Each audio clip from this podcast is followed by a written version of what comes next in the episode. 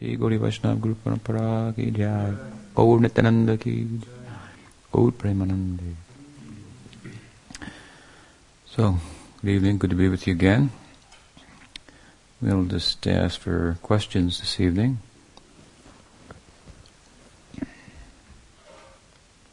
Any question? Me?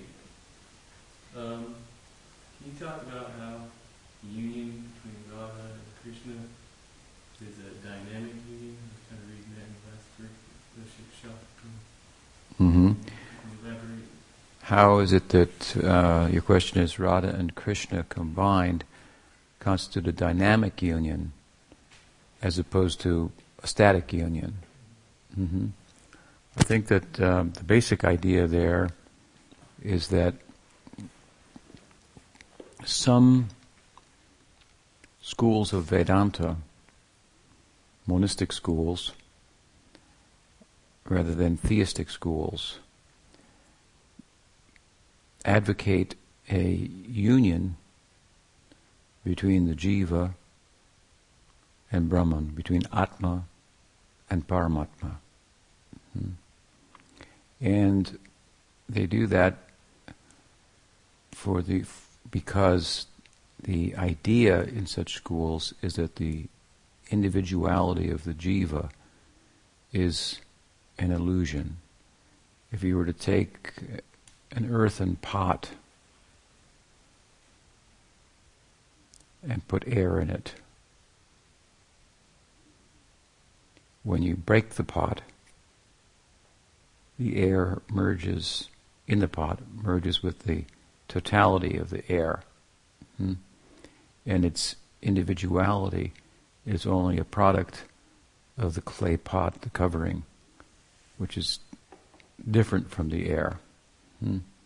So sometimes this example is used to illustrate their point. The jiva has individuality, hmm? but in their school of thought, the jiva's individuality is entirely based on its upadhi or covering designation, the earthen pot, that in this case would be the body, the physical, and the psychic dimensions of our present experience. Hmm. So that identity or ego, hmm, ahankar, ahankar means I maker. An I is made, a sense of I is made or formed on the basis of, like I've often said, our sense of my, which constitutes our attachments.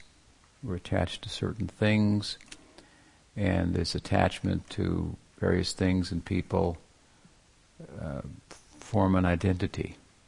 Hmm. I'm, you know, a Californian. Hmm. I'm a member of this family. Uh, uh, I'm a member of the, this particular par- political party rather than that, but these are my, my likes, my, my, my my's. It's my party, my country, my family. So an identity arises out of that sense of my.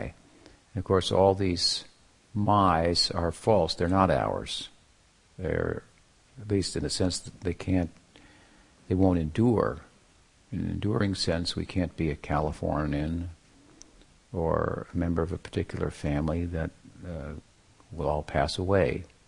Hmm? So the identity based on such is a fleeting sense of identity and false in that sense, not not enduring.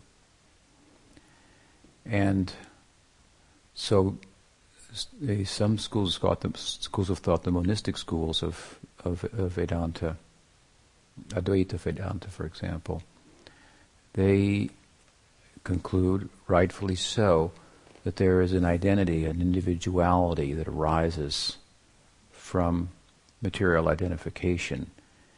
And then they think if we could uh, sever ourselves from such material identification, the clay pot of that material identification, upon breaking, would find us no longer as an individual, but like the air in the pot, we would have a union with all the air. We would be in union with all the air. Or upon overcoming, seeing through the falsity of the I, the ego, that arises from material identification, we would find ourselves to be one with the all pervading, underlying consciousness that the material forms and shapes, countries, and people, and so forth arise out of, like a great ocean, out of which at times islands arise, hmm, only to be again submerged, and so forth. So these are appearances, hmm, the forms, countries, worlds, families, and so on and so forth. So that great sea, underlying ground of being, another way of putting it, consciousness, Brahman. Their idea is that enlightenment constitutes a union with Brahman, wherein the individual sense of identity is, is done away with, and there is a identification with with the ground of being. Hmm. So this is a kind of union that's often posited as the uh, as to what constitutes enlightenment. But from the school of theistic Vedanta or devotional Vedanta, there are some problems with this idea. And before speaking about those, suffice to say that such a union, from the theistic Vedanta point of view, would be a comparatively a static union rather than a dynamic union. It would be a static union because in the union between Atma and Paramatma,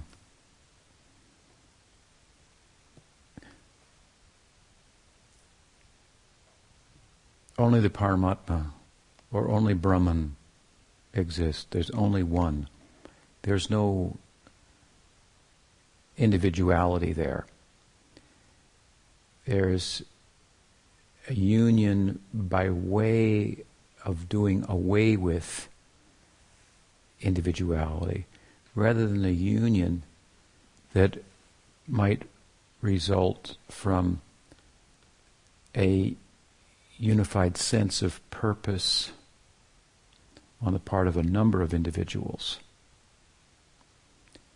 Uh, to put it in a musical context, that kind of union would be like one note. Mm-hmm. There are many notes playing, let us say, and all these notes that constitute differenti- differentiation and variety are product of our sense of I and mine, which is false. So there's many notes playing, but they're not in harmony with one another. And that uh, gives a headache. Many notes playing off different keys, different notes at the same time, not harmoniously. This is not pleasing to the ear and to the mind. So material life and the individuality that arises from material identification, that I, it's a product of our sense of my, it's, kind of producing this kind of noise, if you will. It's hardly music, it's noise. Hmm. So it's disturbing to the mind. It's not, it's not uh, soothing. Doesn't give peace, happiness, joy. So if in the name of doing away with this diversity, this difference that's that's problematic, that's not peaceful, not comforting, not soothing, not pleasing to the ear and mind. We all agree to just play one note. Everybody plays just one note. And so, individuality and the diversity that was a problem is done away with. We have a unity, right? But theistic Vedanta, devotional Vedanta, would call that a static um, union. Comparatively, then, what is a dynamic union? The dynamic union, in this analogy, musical analogy, would constitute the same number of individuals maintaining their individuality and playing different notes, but all in concert, nonetheless, with one another. In concert with one another means harmoniously. So it's one thing to sing one note, it's another thing to sing many notes harmoniously. So the harmony would be a dynamic union compared to a static union. The static union is, is accomplished by doing away with diversity. The dynamic union is arrived at by, by accommodating diversity. Hmm? That's more complex. Do you understand? Hmm? And potentially, arguably, more rewarding, more beautiful, because we do say that variety is the spice of life. So, can there be variety? Can there be differentiation? Without compromising unity. In our own experience, yes, there can be. Hmm? As I said, we could have different instruments playing, hmm? but all playing harmoniously. How would that compare to just one instrument playing? one, in fact, it, it's questionable whether you would even call the one instrument playing a harmony. You might call it a, a unity, but a, a, unity is it seems to conjure up thoughts of of many uh, becoming one, but not at the cost of the many. Hmm? If we do away with the many, in the name of unity, uh, it's questionable in some sense how, what, kind of a unity that is. You're down to one, so uh, there's no meaning of a unity of one. Hmm? Uh, you could have a unified one. I suppose what's it unified with, and so forth. So, so there's a static sense of unity, and there's a dynamic sense of unity. Now, before speaking about that in the context of, well, in the con- I should in the context of Radha and Krishna being a dynamic unity, we we have Radha in this sense exemplifying the perfection of devotion, and Krishna exemplifying the perfect object of devotion. Radha is the love, and Krishna is the object of love. So now you have two. But there's a unity between the two. Hmm? Loving unity in which neither the love nor the object of love are canceled out. Hmm? They're, they, they, in their unity, then there is a flowing variety of lila, hmm? divine play, full of diversity, hmm? and so forth. So this is uh, very different than the kind of unity proposed by Advaitins, for example, which is still. They're thinking that the movement that results from a false sense of individuality that has me at odds with you or another and so forth, um, done away with, brings peace. And there's certainly truth to that. We would be very peaceful. Hmm? Shanti, shanti, shanti. But in in Bhakti Vedanta, in devotional Vedanta, we, we see that peace, if you will, shanti, that doing away with the false individuality affords us, is only a kind of a ground, if you will, on which lila, can be performed. Hmm? Uh, in which there can be uh, variety that doesn't compromise unity. So the union of Radha and Krishna is not like, is dynamic. It fosters diverse movement. It is Brahman, as I've often said, who's everywhere, but moving nonetheless. How can something that's everywhere move? Hmm? This is the wonder of love, the wonder of bhakti. Hmm? That bhakti creates or causes, fosters a movement of Brahman, hmm? which is play, because, I mean, you can't really, if you're everywhere, you can't really go anywhere, but you could play as such. So the Leela is a play, and it has an appearance of moving from place to place and so on and so forth. And the power of bhakti, of course, is such that it engages Brahman in the form of Krishna, hmm, Satchidananda Vigraha, hmm, the very concentrated form of Satchit Ananda, eternity, knowledge, and bliss.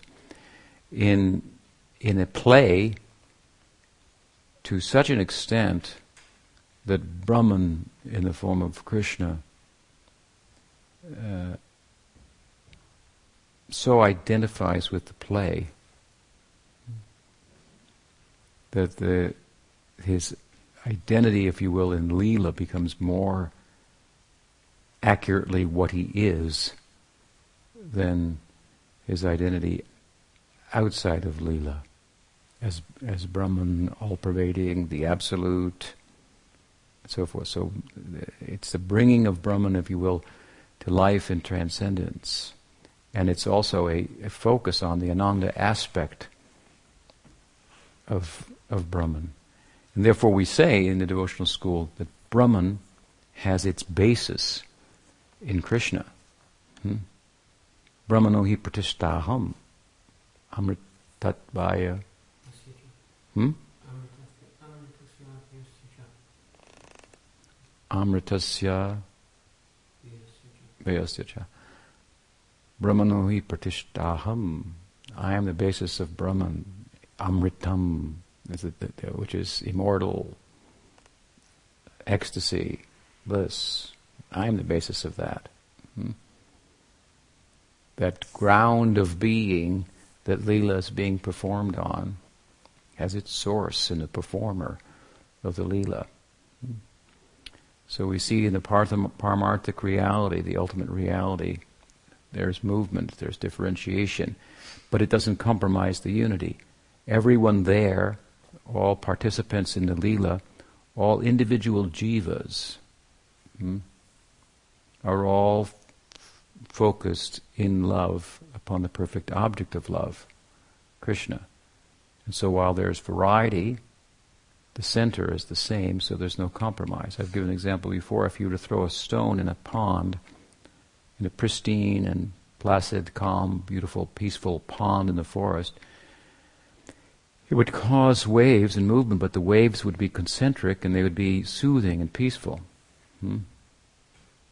You know, if you took another stone and threw it in another place, the waves would interact and, and, and, and be at odds with one another. It would, would disturb the mind.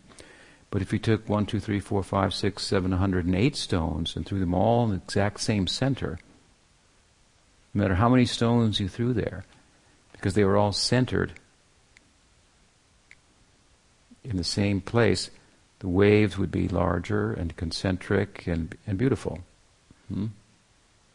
So concentric waves moving out is, is, is a variety that's nonetheless uh, beautiful rather than disturbing to the mind, like a harmony in music, use my other example, is pleasing to the mind rather than disturbing to the mind, like noise. Hmm? So this is the idea. Bhakti uh, posits a dynamic unity with the Absolute. And Radha, in the context which we're talking about, personifies the perfection of bhakti, the, high, the fullest measure of bhakti. So her union with Krishna is a dynamic union.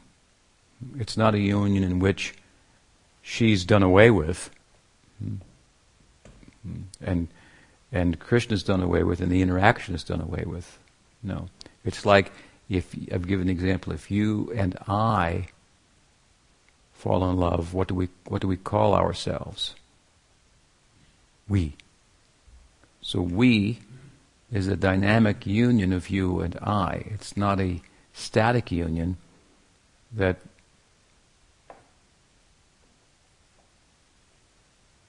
I cancel out everything that you are and you just do whatever I do, kind of. and there's really only one. Uh, maybe that's not the best example, but at any rate, we. Hmm? We. So a dynamic union. And then, with regard to the idea of Advaita Vedanta, in which a static, in our language, union is posited, while we acknowledge there is a transcendental and enlightened uh, reality, ideal, um, that constitutes a union between the jiva and Brahman the individual soul and Brahman. We don't acknowledge that the individuality of the jiva is an illusion, that it's only a product of the clay pot. We acknowledge that there is a false identity that the clay pot const, uh, brings about. The clay pot being our identification with matter, our sense of this is mine, and so on and so forth. There is a false identity that arises from that. But doing away with the false ego involves the work of the real ego, real identity. If you want to kill your false ego, somebody's got to do the killing. Hmm? So that's the real ego. Consciousness itself hmm, is a unit of experiential existence, different from matter that has no experience, mm-hmm. and it's individual. They are individual units of consciousness. We each have unique and individual uh, experiences. And while we have an identity that's formed in the mind, so to speak, as a result of identifying with matter. That false identity, in Gaudiya Vedanta, in devotional Vedanta, we also seek to dissect and retire. But when the clay pot of that identity is broken, um, we find that we're, the analogy is not uh, appropriate. We are an, an individual unit of subjective unit of a first person experience.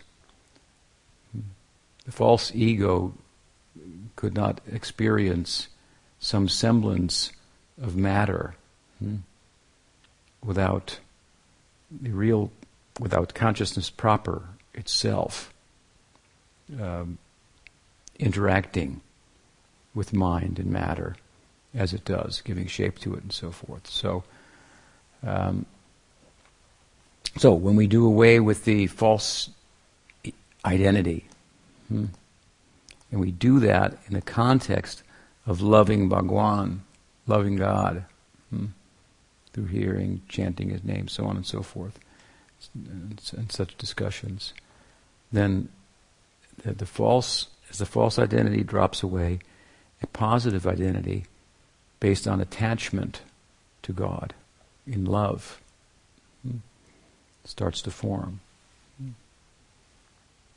Now, short of the forming of that identity based on attachment to God, hmm, you're an individual unit of Sat, Chit, and Ananda.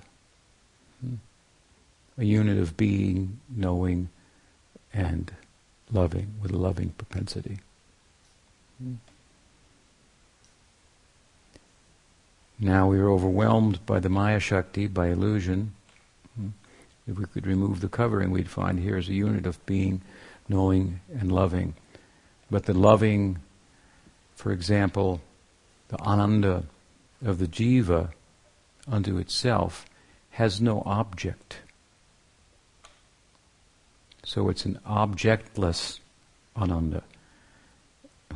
Whereas in bhakti, the object of love, Krishna, comes into the picture.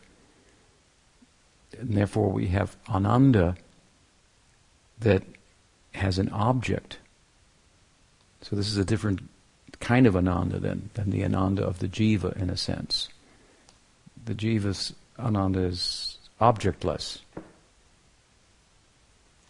I'm a unit of ananda. Hmm. But, I, but if I repose my loving capacity in the perfect object of love, by way of the perfect object of love, making that possibility available to me and extending love to me, so to speak, as Bhagavan does, um, then our capacity for, for, for bliss, for ananda, for loving, has just uh, risen very high in the, in the sky of spiritual possibilities. Hmm? And this is, this is the idea of bhakti. So, so,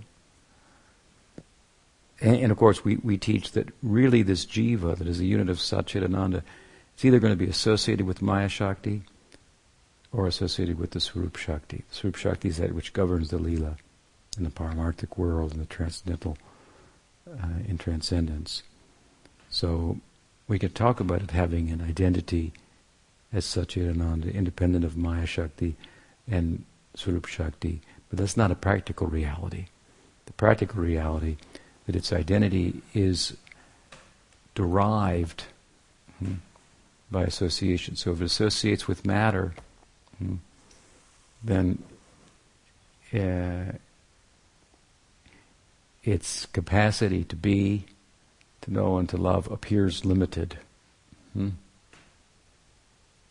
It associates with the Swarup Shakti or with Bhakti, that, that, that, that is constituted of Swarup Shakti, and its capacity to be, know, and love is very extraordinary.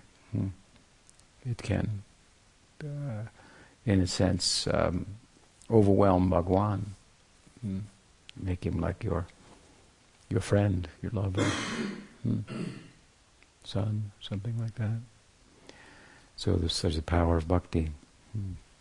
So we disagree that the individuality is based on is is on an illusion. We say there is an illusory I, like the Advaitins, but um, there's a real I also, and it's f- f- formed and is all that it can be, that real I, if you will, in relation to Bhagawan, and the means by which that relationship can be, uh, can come about, that is bhakti. Do you follow? So bhakti is then about a dynamic union with the absolute rather than a static union. When we enter through bhakti into a union with Bhagawan, this is very different than the union of identifying with with Brahman to sit and peacefully and not know there's anyone else there, something like that. Mm-hmm. No, uh, to enter into the lila, if you will. Mm. That's very extraordinary. The movement of the one who's everywhere, to enter into the mystery of that. This is what bhakti gives us the key to. Does that help? So a static union and a dynamic union. Which one do you like more? I like harmonious music. You like the harmonious. Music? You like the harmonious music. Okay, you're in the right place then. Yeah.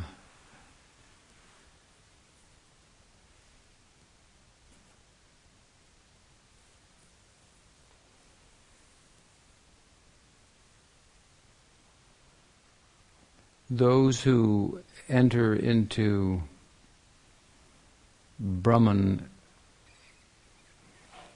in the form of Shantarasa, hmm, one aspect of one possibility hmm, in the uh, school of bhakti.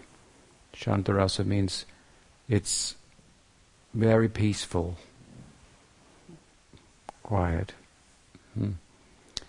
Uh, like the idea of the Advaitins, but different at the same time. It's um, an identity with Brahman, the Paramatma, identity between the Atma, between the Atma and the Paramatma, that is contemplative, peaceful, hmm, um, but that doesn't extinguish the individual, which can't be, in our school and our it can't be extinguished anyway. So the idea of the Advaitins of a complete merger between Atma and Paramatma, which Atma has done away with and is an illusion, we think that that idea is, is an illusion. Hmm. That's not a real possibility. But there's something similar to it that's much better than it at the same time. We call that Shantarasa. Any merging short of that would be very undesirable from the bhakti point of view. And any merging short of that would only be in kind of an illusory sense of merging, in that the constitution of the jiva, individuality, may be obscured by a sense of identification, for example, with Brahman, but in reality it's, it's not lost. Hmm. So with regard to then that Shantarasa idea, hmm, and we also say, I should mention that any kind of merging with Brahman or Paramatma, eh, according to the Bhagavad, according to the Gita and so forth, requires some element of bhakti. Hmm. And disregard for bhakti altogether. Hmm. According to Bhagavad, Arikuchena Paramapadam Tatapatanti Ado Yushmadangraya. Bars one from the possibility of actually entering into transcendence, even if one reaches the stage of jivan mukta, of a jivan mukta, liberated in this life, waiting for the prarabdha karma, the manifest karma, to play itself out. Hmm. Upon playing itself out, more karma is given if there's no bhakti. Hmm. That's a statement of Bhagavatam. Gita says the same thing. What does it say? Mama maya duratyaya mameva ye prapadante mayam etam tarantite. Maya, my Maya, Krishna says, is insurmountable. It's not possible. But by devotion, it's possible. Hmm? So according to the measure of our devotion, we're going to get some, we're going to be afforded some measure of transcendence. And if the devotion is, is only sattvic devotion, sattviki bhakti, bhakti constituted of the mode of goodness, then we can get a merger with Brahman or a merger with Paramatman, hmm? in which it will appear as if our individuality is dissolved and so forth. Hmm? There's an appearance of that. But if we go a little further and we take the Shuddha Bhakti, bhakti that is nirgun, bhakti that's not constituted of the sattva guna but is transcendental, this is Shuddha Bhakti. Then we can rise up to Shantarasa, and of course higher Dasya Rasa, Vatsalya Rasa, Sakhya Rasa, Madhura and so on. Hmm. Rasa means here this interaction between Bhagawan and Bhakti, this dynamic union, the taste, the rasa, the variety that comes from that. So, if we to attain Shantarasa, this is a much better idea if you want shanti, shanti, shanti, you want peace, hmm, much better idea. And those who attain shantarasa, they don't have much interest in the qualities of Bhagawan or the leelas of Bhagawan. Hmm.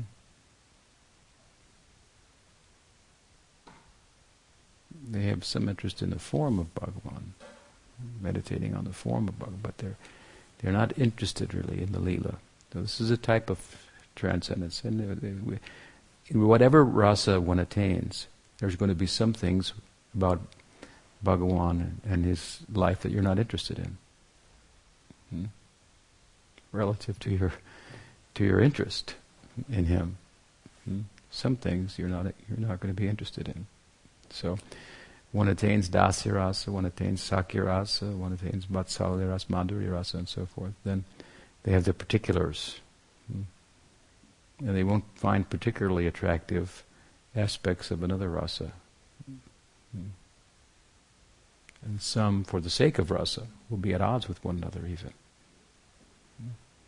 It's an appearance of such. The Vatsalya Rasa Mother Yashoda, who loves Krishna as a son, won't want him to want him to get a good night's sleep. The gopis want him to come out in the middle of the night and stay up all night with them. And so there's some conflict between these two rasas. They're incompatible.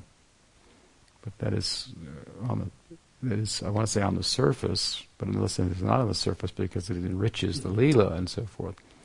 But but each it's on the surface in the sense that each is really interested in loving Krishna, hmm, pleasing him and so forth. And, and uh, of course, it's not that Yashoda doesn't want Krishna to meet with Radha. She does, but she just thinks it's not possible, given the context of the Leela, where it would be inappropriate and so forth.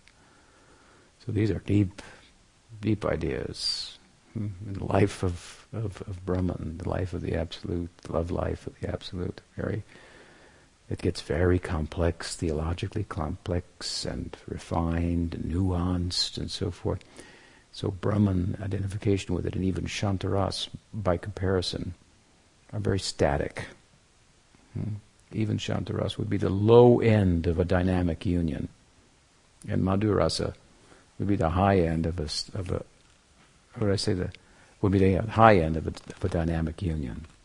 Hmm? And anything short of Shantaras would that would be afforded by Sattviki Bhakti. And other attendant practices, for example, of a jnani or a yogin, hmm.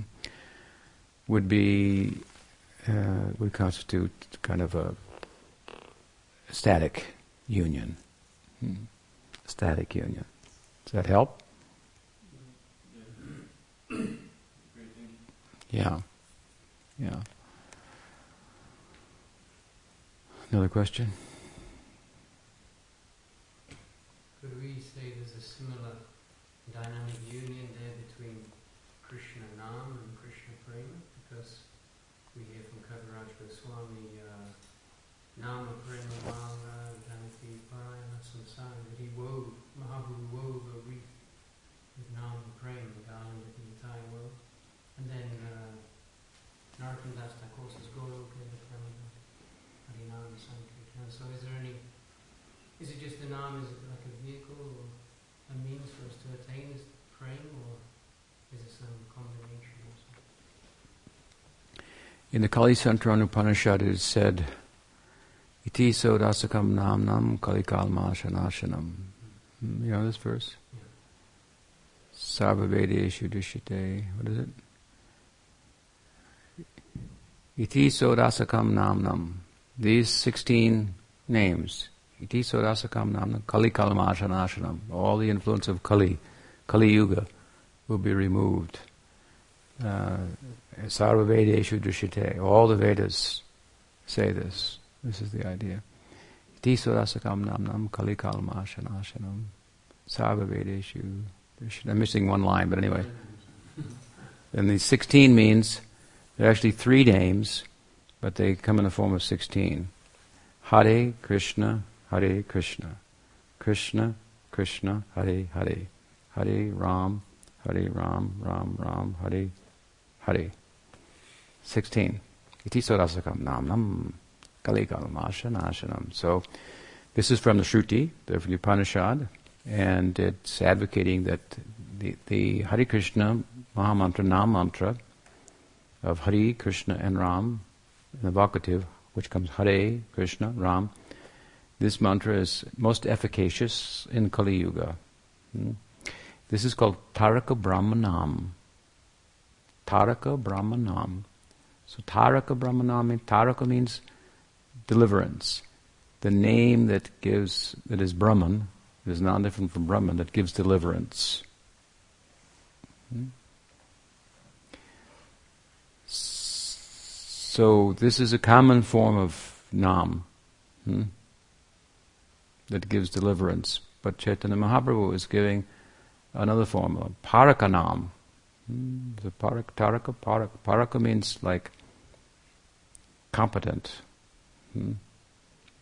It's uh, it has the uh, power to conquer Bhagwan. Hmm. It speaks of not merely nam by which one gets deliverance from the negative effects of material existence and gets liberation, hmm?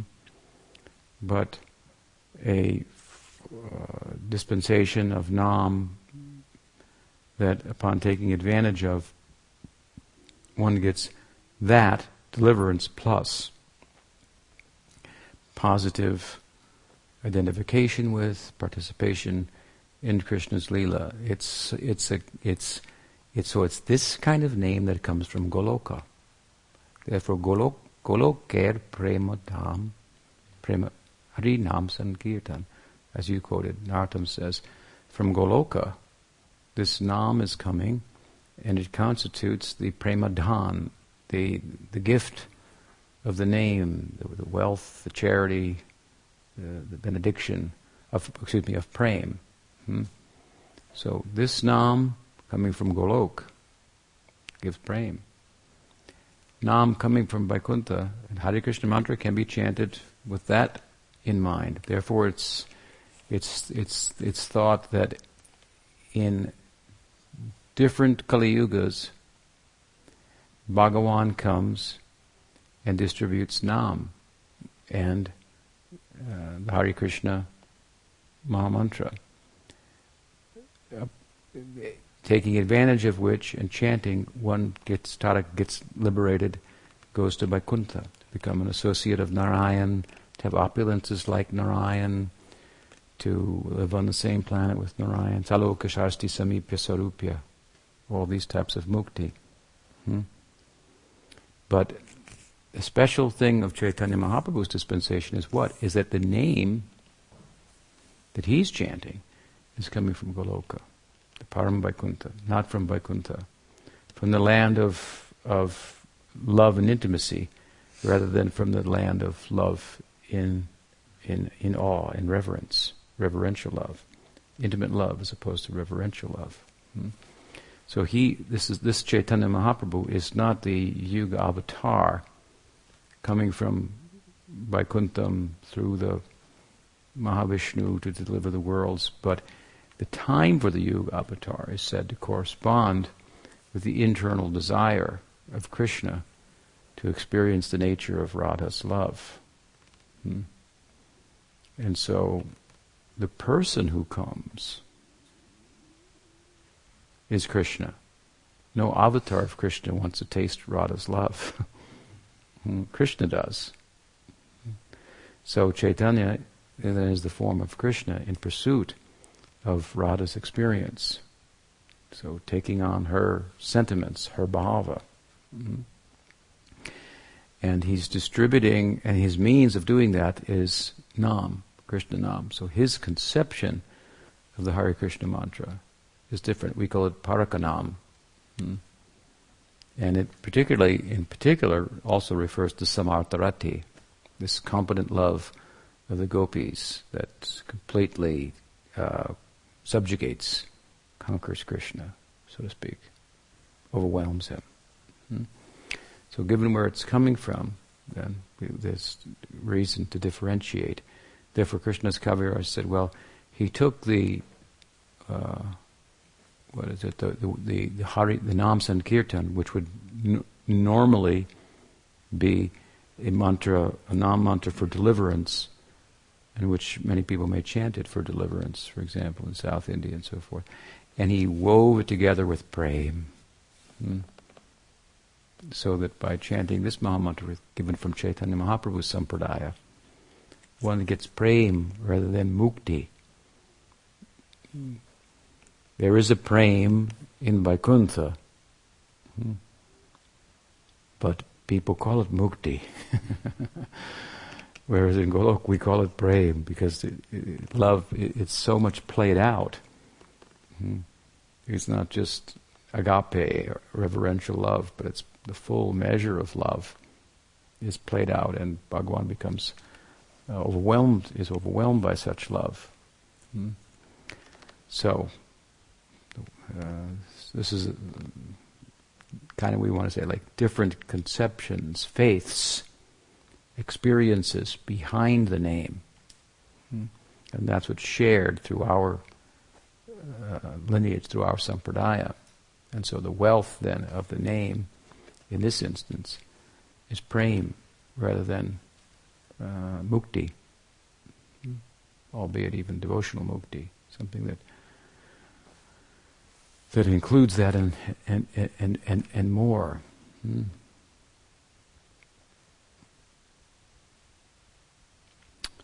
Does that help? So, what else? What's the time?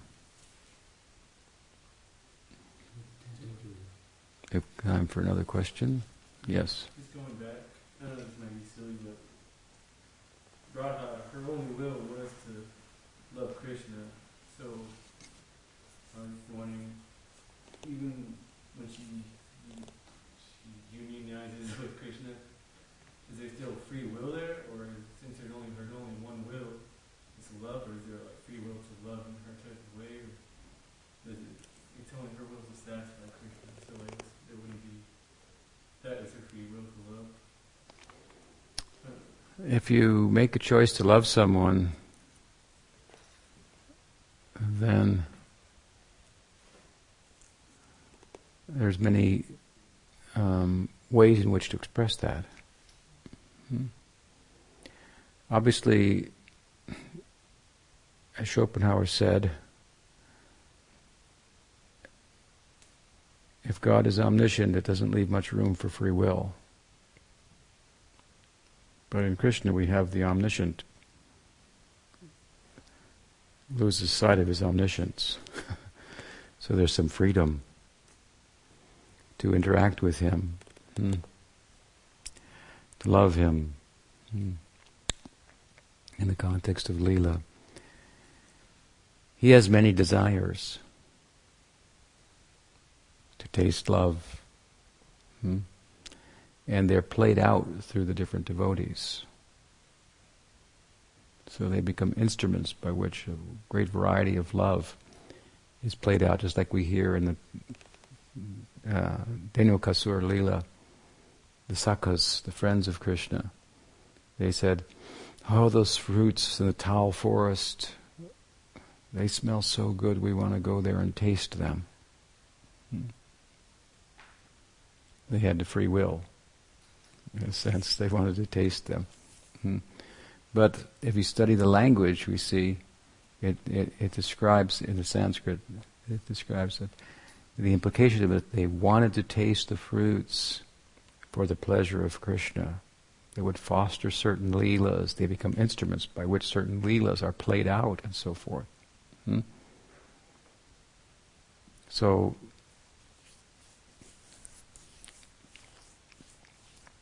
and also I would say that with regard to loving Krishna at all, you have to agree to do it. Yes, Krishna comes after us, so to speak, and there's agyata sukriti, by which we get implicated in bhakti without knowing it. Without knowing it, we come in touch with the kirtan. There's some effect. So without willing it, he has willed that you come in touch with him, and so there. But when in the context of that, then we have to agree to the proposal, and to the extent that we do, that's our effort and that combined with His grace and so forth what constitutes our our life as as a sadhaka. So there's some there's some will there. We're not automatons. If there was no will on the part of the jiva, all the scriptural statements of you should do this and you shouldn't do that would make no have no meaning. Hmm. So, what we if we give up our will to be independent of Krishna.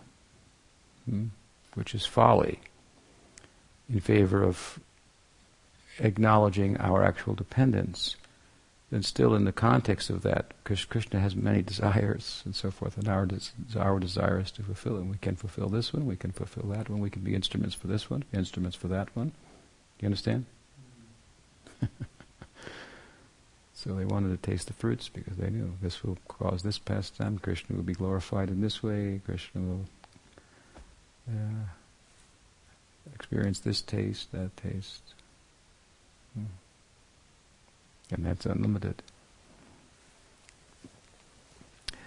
Something like that.